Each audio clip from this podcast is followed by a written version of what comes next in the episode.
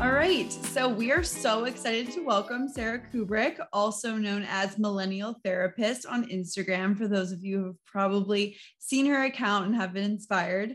Um, she is a psychotherapist, consultant, PhD researcher, doctoral candidate, writer, and columnist for USA Today. So, welcome, Sarah. We're so excited to have you.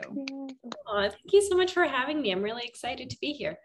When we were like doing research, we read on your website that you were born in Yugosla- Yugoslavia, sorry, and raised in Canada, and right now you're in Australia, and you've lived in so many places. So I was just curious, like how like being so cultured and well traveled affected your like experience and perspective on the mental health industry and how like other countries tackle it as opposed to the US? Yeah, that's such a great question. And so much flattery in there. I'm not sure I'd go as far as being like uncultured. Um, but I, I think traveling was a unique experience because it gets you out of your bubble. And I think, you know, every culture, every society, and really any group you belong to, even if it's like I'm a uni student, has a unique perspective on mental health or um, a unique conversation on mental health. And so I think traveling around really got me to notice how universal certain things are about humanity which was really beautiful and then he also got me to see some differences of you know how we approach being human. Um, and that was really unique for me. And I got to learn a lot about different cultures, but as you said, also about mental health and also about myself, which hopefully I think all informs me as a therapist today. I was just scrolling through Instagram and it is so good. I mean, I was like resonating with almost every post on here.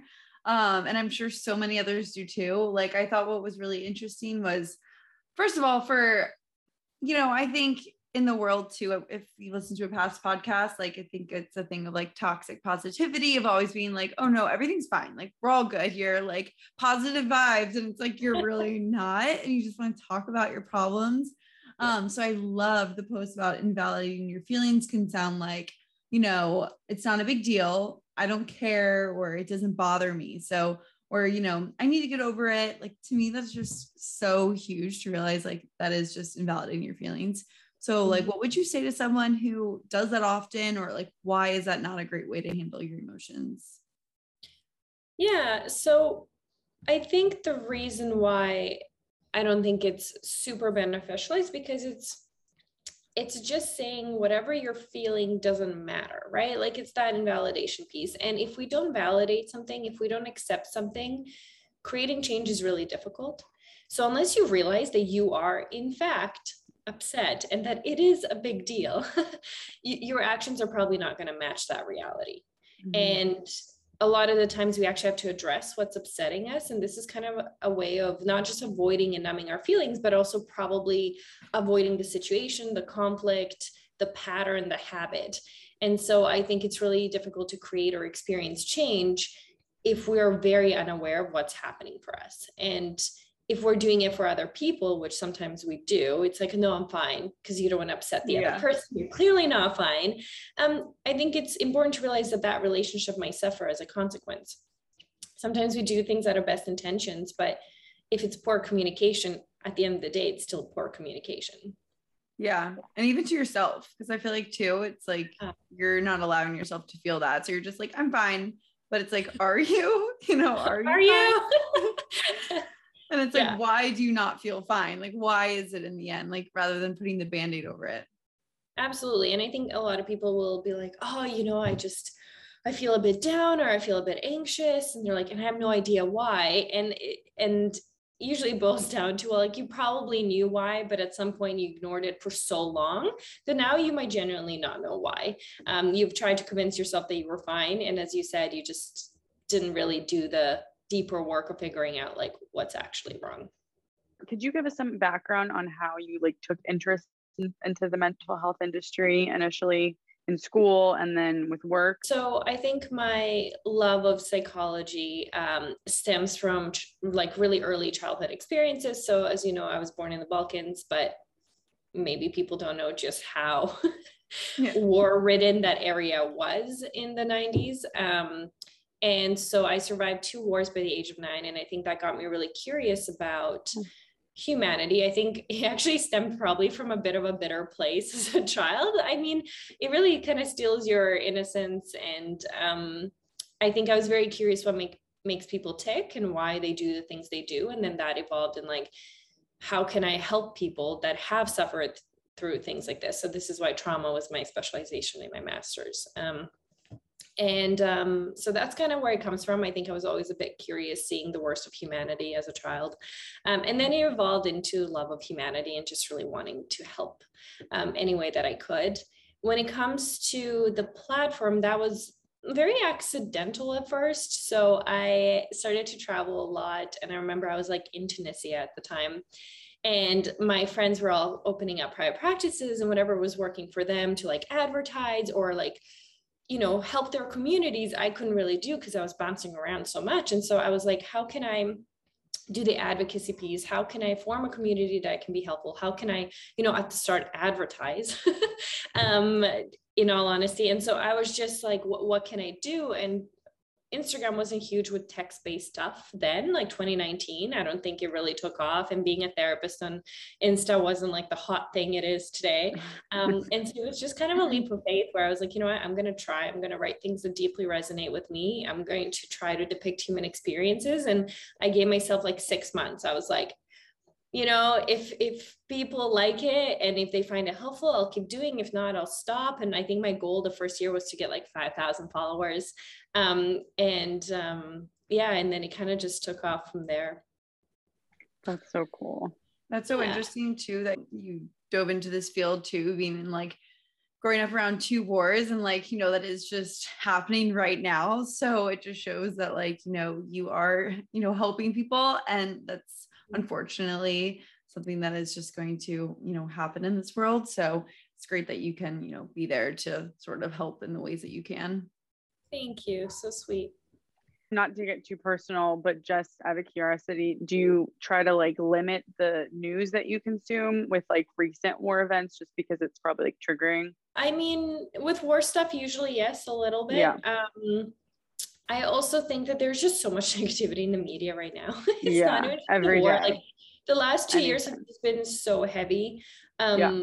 that yeah. I like to keep myself informed, but at this point, not over involved just for like my own mental health. And I think, you yeah. know, my job can be quite demanding in a very positive way, but it's very emotionally demanding. And so I think it's just finding those boundaries. Um, and limiting the negativity that I consume without being, you know, disconnected or unaware of what's happening in the world. Um, yeah, still learning yeah. to strike that balance. So now that we've drove a little bit into the that just brought brought it to my attention of just like the stress that's gone on with just being in the pandemic the past two years. And although now we're getting a little bit more social interactions in, um, a lot of us are still working from home and this just came to me. So you know, I don't know, you notice like a trend of like that affecting people's mental health or like, you know, how big of like an impact I feel like that does make of just like being home all the time more on computer, like doing calls and then like your day's over, go to work the next day. And then you have like, you know, it's like all of a sudden you're like, wow, I'm home a lot. So I was just curious if you have any thoughts on that. Yeah, so many. Um, yeah. I think it also depends on the person's personality in the first place. I think introverts probably didn't experience it you know, as badly or as a bad experience as much as the extroverts did. Um, but I do find that people are becoming, I'll do positives and negatives. I find yeah, that people are becoming more introspective. I think you're kind of just stuck with yourself. I think people are trying yes. to be a bit more creative doing things, which is really fantastic. And I think there's trying to focus more on who they are and relationships have somewhat become a priority. I think we've kind of, as a society, realized that a lot of things can be taken away from us, mm-hmm. um, including relationships, but relationships seem a bit more stable, or there's the more like anxiety induced approach of like even people can leave so let me really enjoy my time with them because you never know what next day will bring. So i think a lot more intentionality has kind of percolated and a lot more you know people are noticing their mental health is suffering because it's really hard to avoid it when you're by yourself or at home all day yeah. and so they are taking some you know steps towards that but i think the negative side of it is people are incredibly lonely. I think people are really disconnected. I don't think social media will ever replace human interaction. Right. I think people are feeling hopeless and helpless that this will never end or that, you know, we, we are not really sure what life will be like in the next, you know, five years. And the primary thing I'm really noticing in 2022 is burnout. Yeah. Mm. Just so much, people are just so done. Mm-hmm. And I think what makes it hard is that there's no end point um, there's no like recovery that they're looking forward to. And so I, I think burnout is a really huge one. Have you seen both like positive and negative effects with like social media as well? That goes yeah. hand in hand. For sure. So I think social media has started to destigmatize mental health. I think a lot of conversations are started. I think a lot of people were experiencing things they didn't necessarily have language for or thought they were really alone, that no one else experienced it. So I think it was super helpful for things like that. Um, the negative yeah. is I, I do think that people are misinformed. I do think that people are using the wrong vocabulary. And I do think that there's a lot of trends of like oversharing um, mm. where you know vulnerability becomes really detrimental not just to them but to those that were like just scrolling and they heard the most like triggering or horrifying story that probably yeah. shouldn't have been on social media in the first place. And so I, I, do think that we have kind of two extremes happening right now. And that's because it's such a hot topic um, that it's just natural progression of things where people are kind of overcompensating and not sure what to do with this new freedom and topic. And so I do think there's a bit of harm being done right now with um, regards to mental health and social media. Yeah. And sometimes it helps when I like think about what I'm looking at. And so when I'm like, oh, I'm looking at every person that I've ever met my entire life, like their life updates. Maybe like I don't need to all like, you know, or like I'm on Twitter and I'm hearing everyone's opinion about one topic when like our parents and our grandparents like just didn't have that exposure. And so it's like good to know when like taking a break from it, you know? Oh, I love that. And if you're just talking about like general benefits and like, yeah, you know risks of, of social media it's you know you are looking at very curated things and we forget that we think this is That's like true. people's everyday lives and it's like this is still curated content and you won't understand the entirety of someone's experience or what they're actually going through and so you know it's not real as much as we want to be like this is so raw so real most of right. it is really not and we need to keep that in mind yeah. I know, like even if you think about too, like you know, I mean, I'll just like go say you're like out and you just like post a photo with your friends and you have a little like drink, you know, the classic clinking of the glass.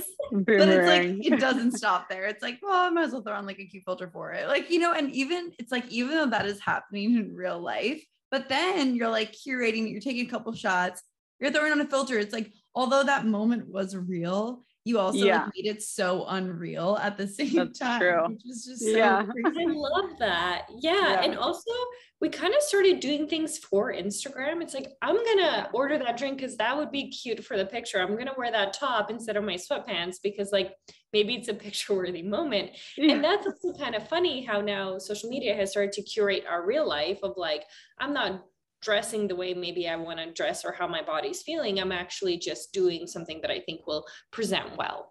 Mm-hmm. Yeah, that's so. And also, it's very cruel to like compare your whole life up and downs to like someone else's highlight reel. Like, we got to stop doing that. we gotta stop doing that. It's yeah. yeah, it's so bad. Here's another one too. Um, so for me, I'm like a this is how I've always been a worst case scenario kind of gal. So like if I have anxiety, it's like oh, I'm, you know, it's sort of like the straightener being left on scenario where you think uh, you left the straightener on, but like then you imagine your house is burning down, you know? But this happens to me like so many scenarios. And it's like, I know that I like need to get reassurance. I'm like, can you just confirm that that's not happening? But like, I know in my head, it's like, that's anxiety. But like, it's like, I'm just curious, like, why we do this or like, you know, why we feel like we need that like reassurance aspect. So you don't like go to worst case scenario. Does that make sense at all?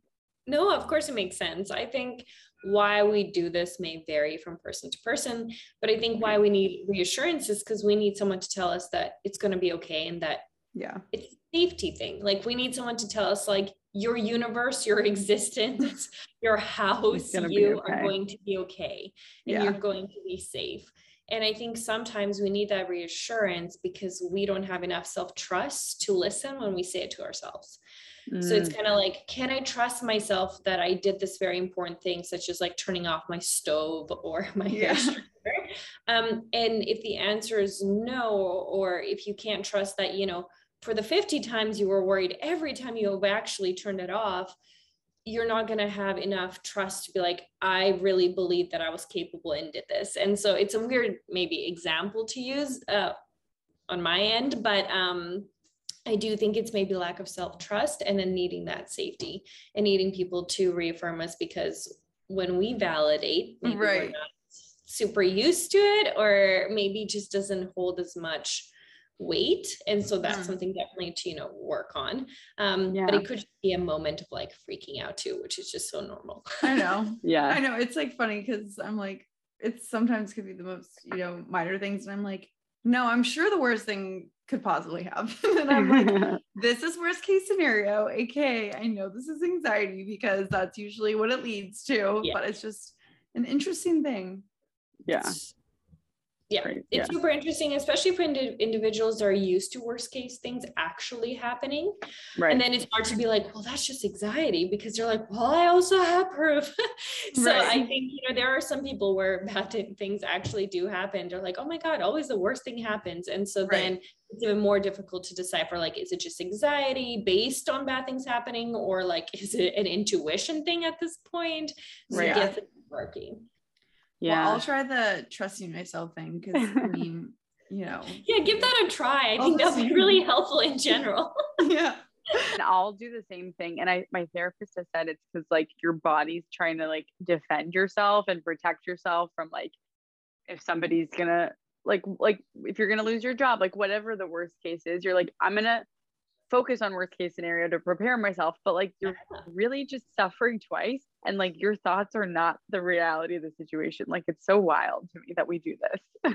It's such a weird protective thing where you're like hey body can you protect me a little more? Because this is just like not working for me.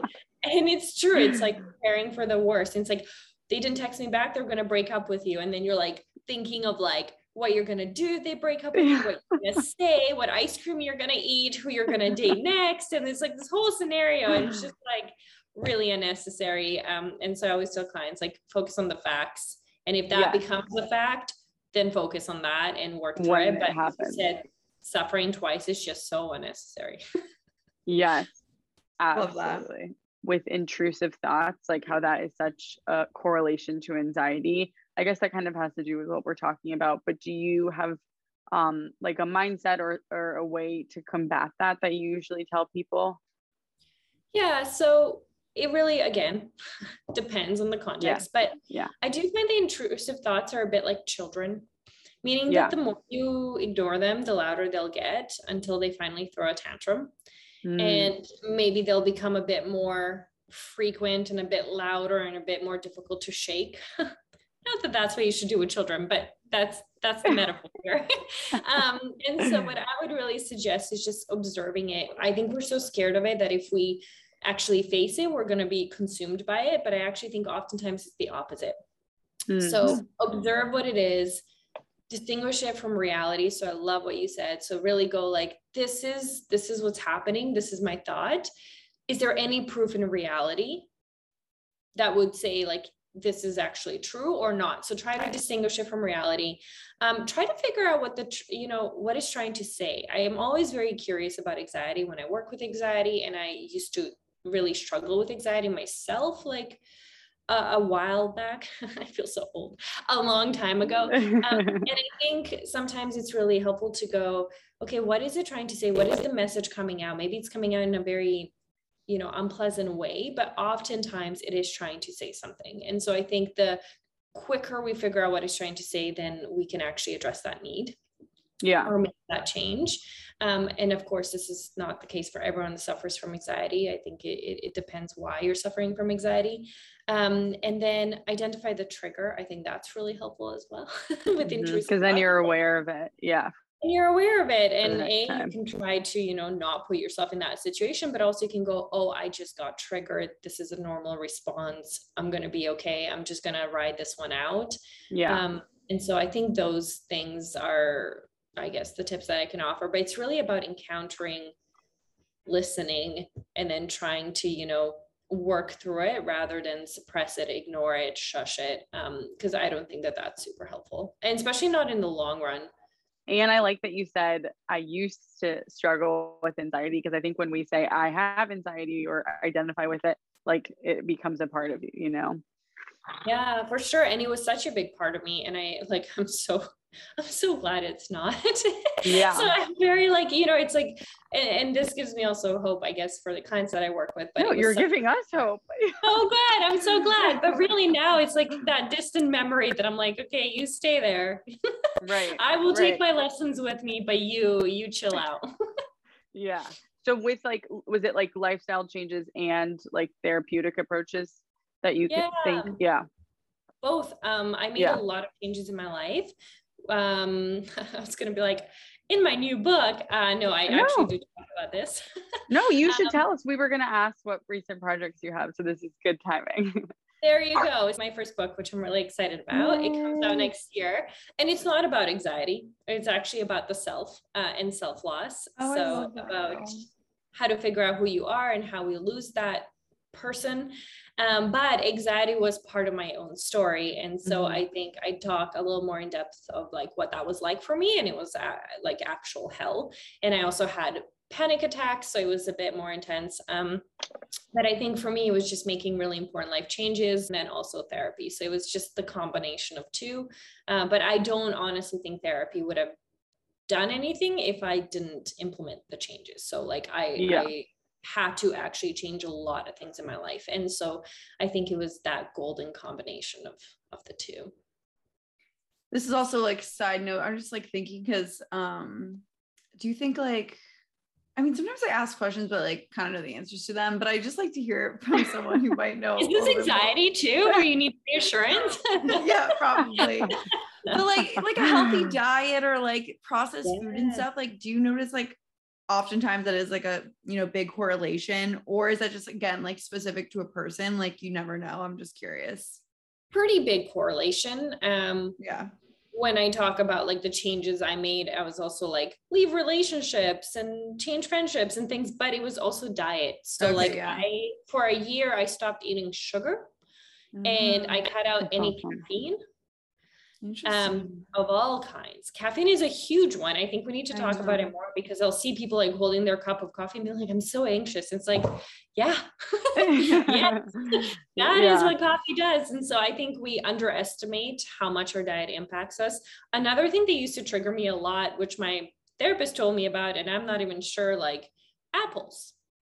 Oh. Apples is oh. something I cut out of my diet. And um, so it was very interesting but i had a pretty strict like i was very no alcohol no sugar no caffeine no apples and there was probably something else and so i just figured out what was also triggering me in my diet and it made a huge difference and even till like now i usually just will have decaf i can okay. have caffeine it won't trigger but like i feel like this excess yeah. energy that I just don't need in my life or nervousness. Yeah. And so I still to this day don't really drink caffeine very much.